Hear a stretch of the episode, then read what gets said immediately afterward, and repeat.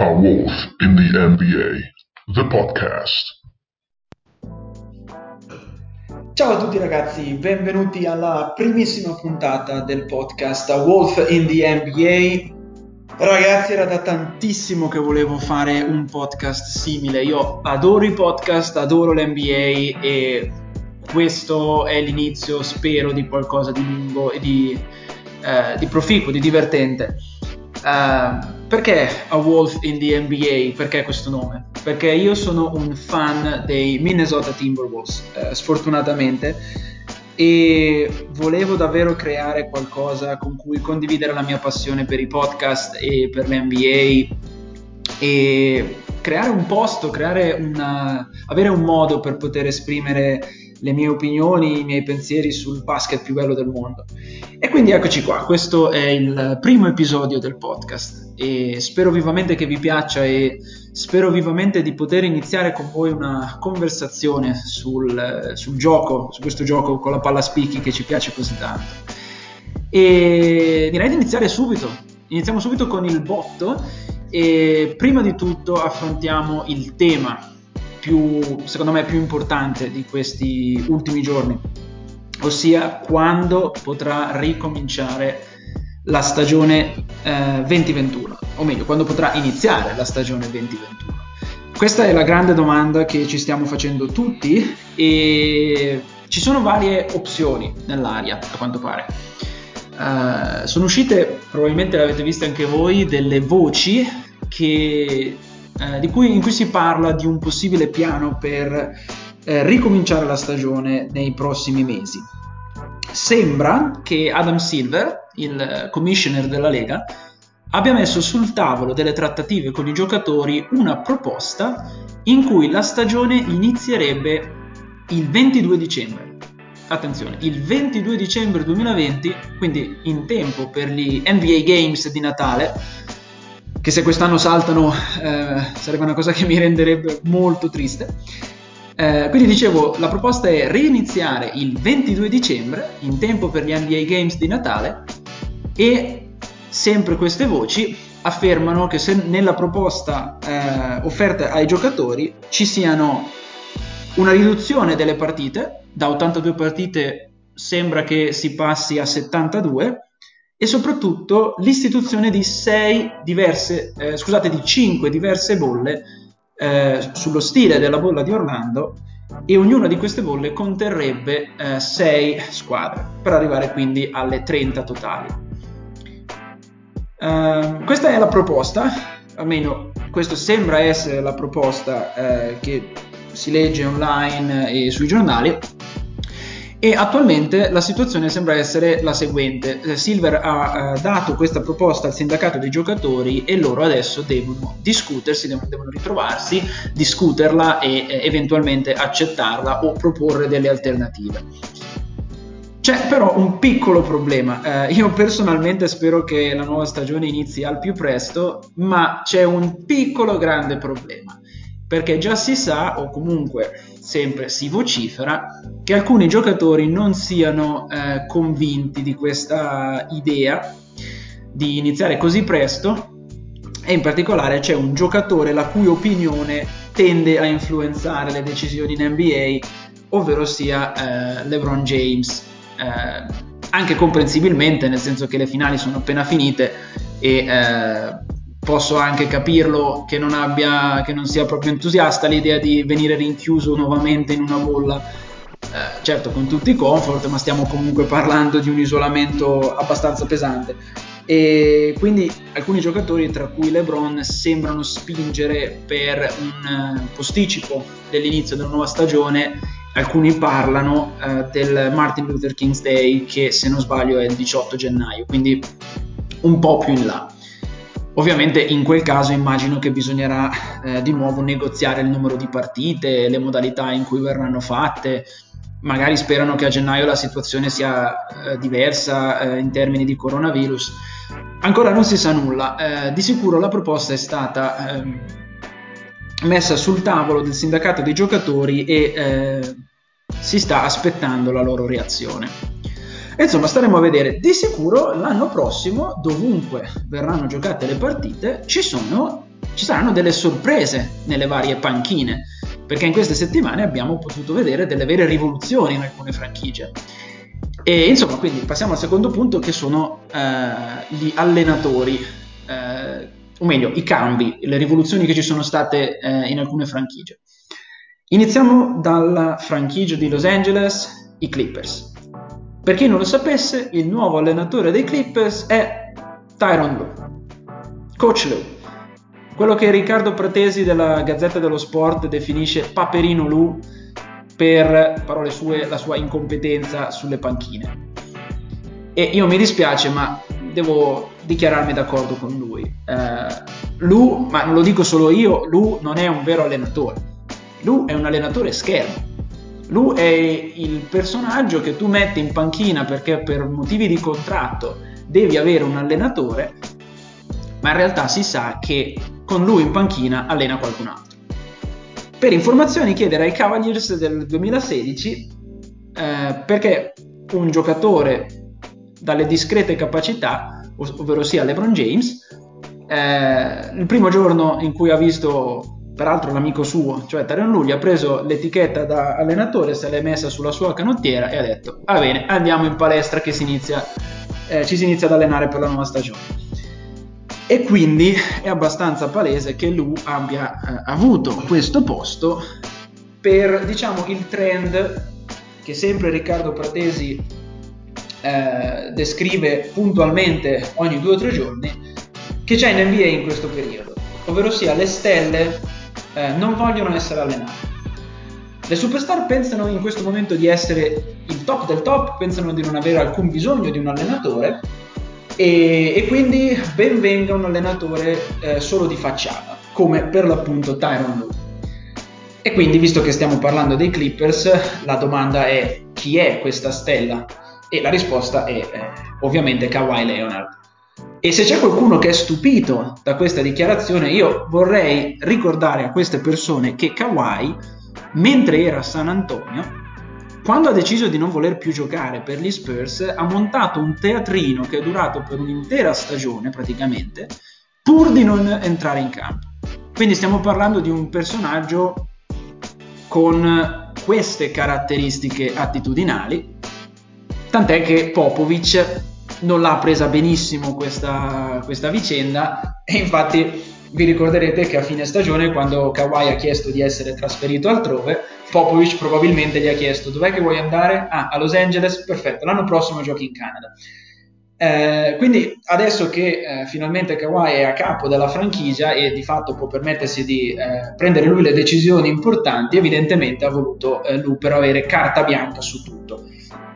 Io mi limito a dire che neppure Michael Jordan eh, è mai riuscito a diventare davvero Michael Jordan fino a che non gli hanno affiancato un allenatore la cui carriera si è rivelata piuttosto proficua, ovvero sia il mago dello zen cestistico, cioè Phil Jackson.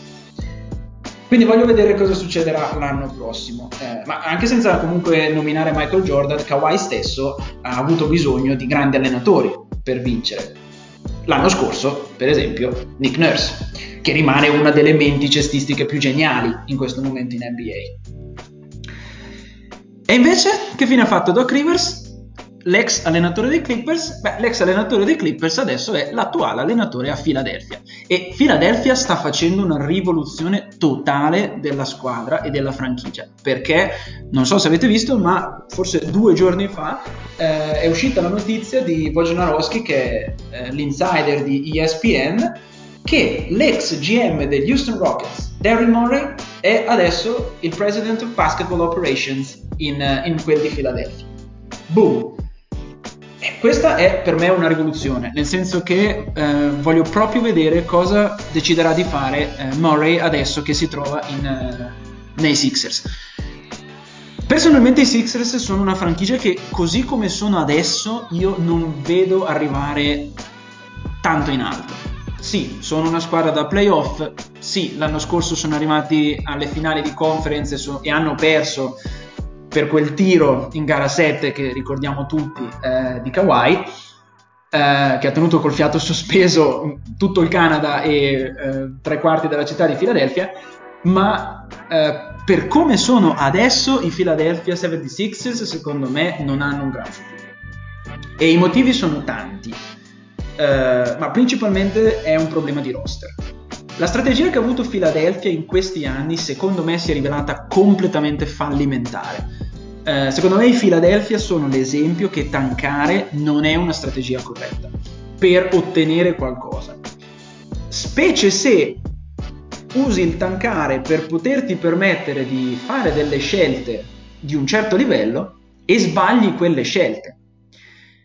Ma partiamo dal problema principale. Secondo me il problema principale di Philadelphia è la coesistenza nella stessa squadra di Ben Simmons e Joel Embiid. Simmons in particolare, secondo me, è un giocatore ultra sopravvalutato. Uh, Simmons è un passatore fenomenale, è un giocatore di un atletismo spaziale che sa attaccare il canestro con una ferocia che forse è superata solo da Westbrook, ma non ha un tiro. È un giocatore di basket che non ha un tiro, ma non da tre, ma anche da due. Per me è un giocatore che non ha nessun futuro in NBA.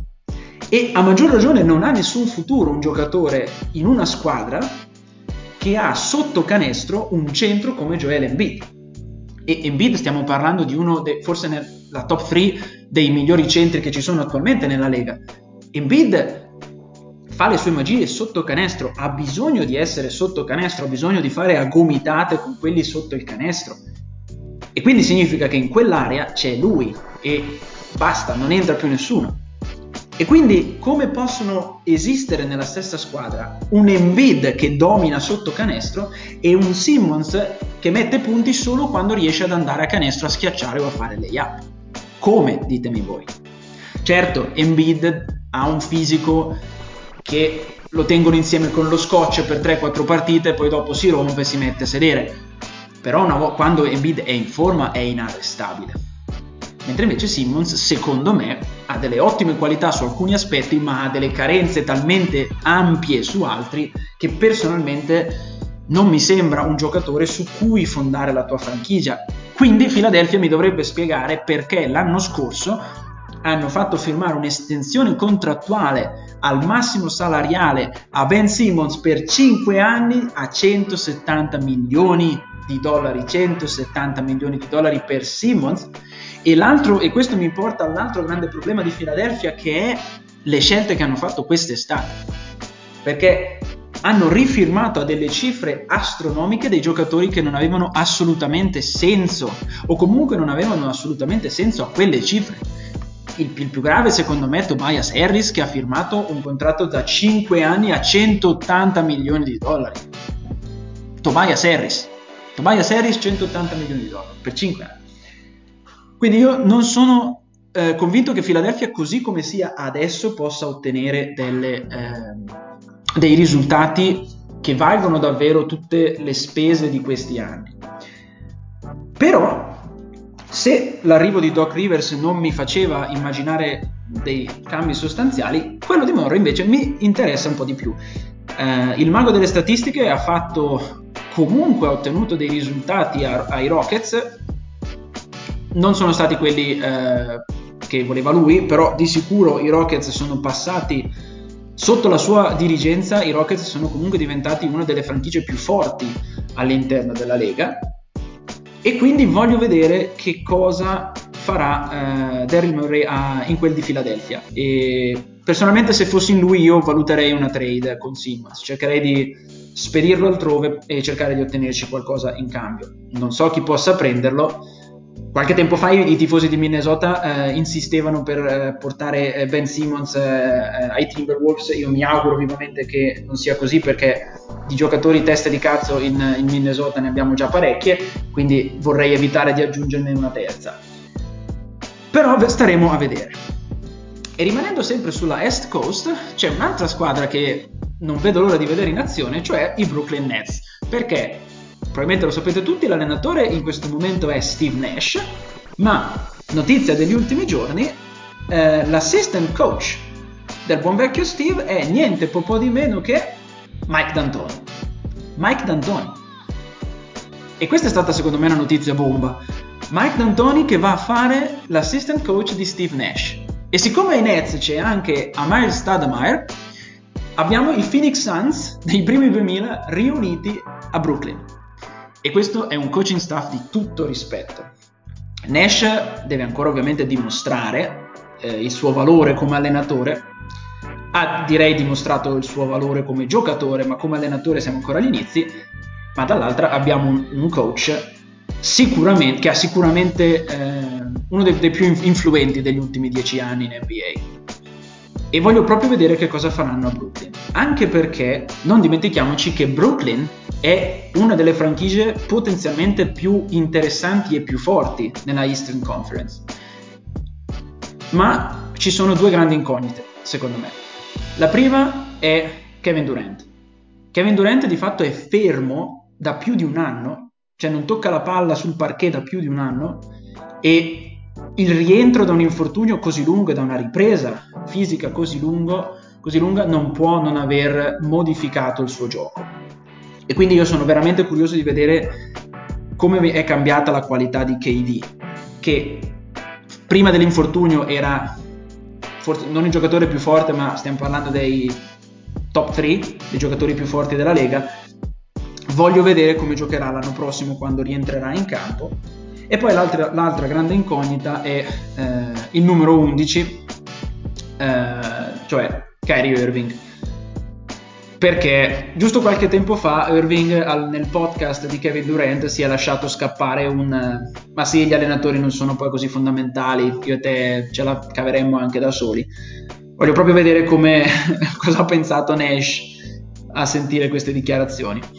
Staremo a vedere, staremo a vedere anche questo. Eh, io per, per, i Nets ho un forte interesse, eh, ma rimango dell'idea che la mentalità dei giocatori è fondamentale per portare una squadra a un titolo e i Nets, secondo me, che si sono affidati a Irving, hanno un grande problema di mentalità e sono curioso di vedere se Nash e D'Antoni siano in grado di cambiare questo atteggiamento e di portare la squadra in, nella giusta direzione. Ma tutto questo lo scopriremo eh, la prossima stagione. E visto che prima stavamo parlando del sindacato dei giocatori, direi di mm, parlare un attimo del loro presidente, che è Chris Paul. Perché eh, CP3 è passato nel giro di una stagione da rottame che nessuno voleva a superstella che tutti vogliono. E ah, per carità, eh, hanno ragione, nel senso che Chris Paul questa stagione, nonostante eh, la sua età, perché non è più un, un giocatore di primo pelo, eh, visto che ha 35 anni, è comunque un giocatore che ha fatto la differenza in quel di Oklahoma e devo, io ve lo dico, Oklahoma quest'anno per me ha fatto una stagione assolutamente inaspettata. Io mi aspettavo una stagione in cui i Thunders puntavano ad arrivare quattordicesimi, eh, per poter continuare l'operazione di ricostruzione e invece addirittura si sono giocati i playoff. Quindi eh, complimenti ai Thunders, complimenti a CP3 e adesso vogliamo, voglio vedere e vogliamo vedere dove finirà l'anno prossimo. Vo- voci eh, de- di internet eh, dichiarano che i Lakers sarebbero interessati a CP3 e Paul potrebbe effettivamente avere un buon posto ai Lakers eh, per provare a vincere anche il titolo che gli manca per essere davvero eh, per entrare davvero nel, nell'Olimpo dei giocatori di basket americano e ci sono voci che dichiarano l'interesse di Miami. Ora, il grande problema con CP3 non è tanto il suo talento, non è tanto la sua età, ma è il contrattone che si porta dietro perché nel 2018 Paul ha firmato un contratto al massimo salariale di 4 anni e l'anno prossimo Paul guadagnerà 41, eh, scusate, 41 milioni di, eh, di dollari e nella stagione 21-22 ha una player option per 44 milioni.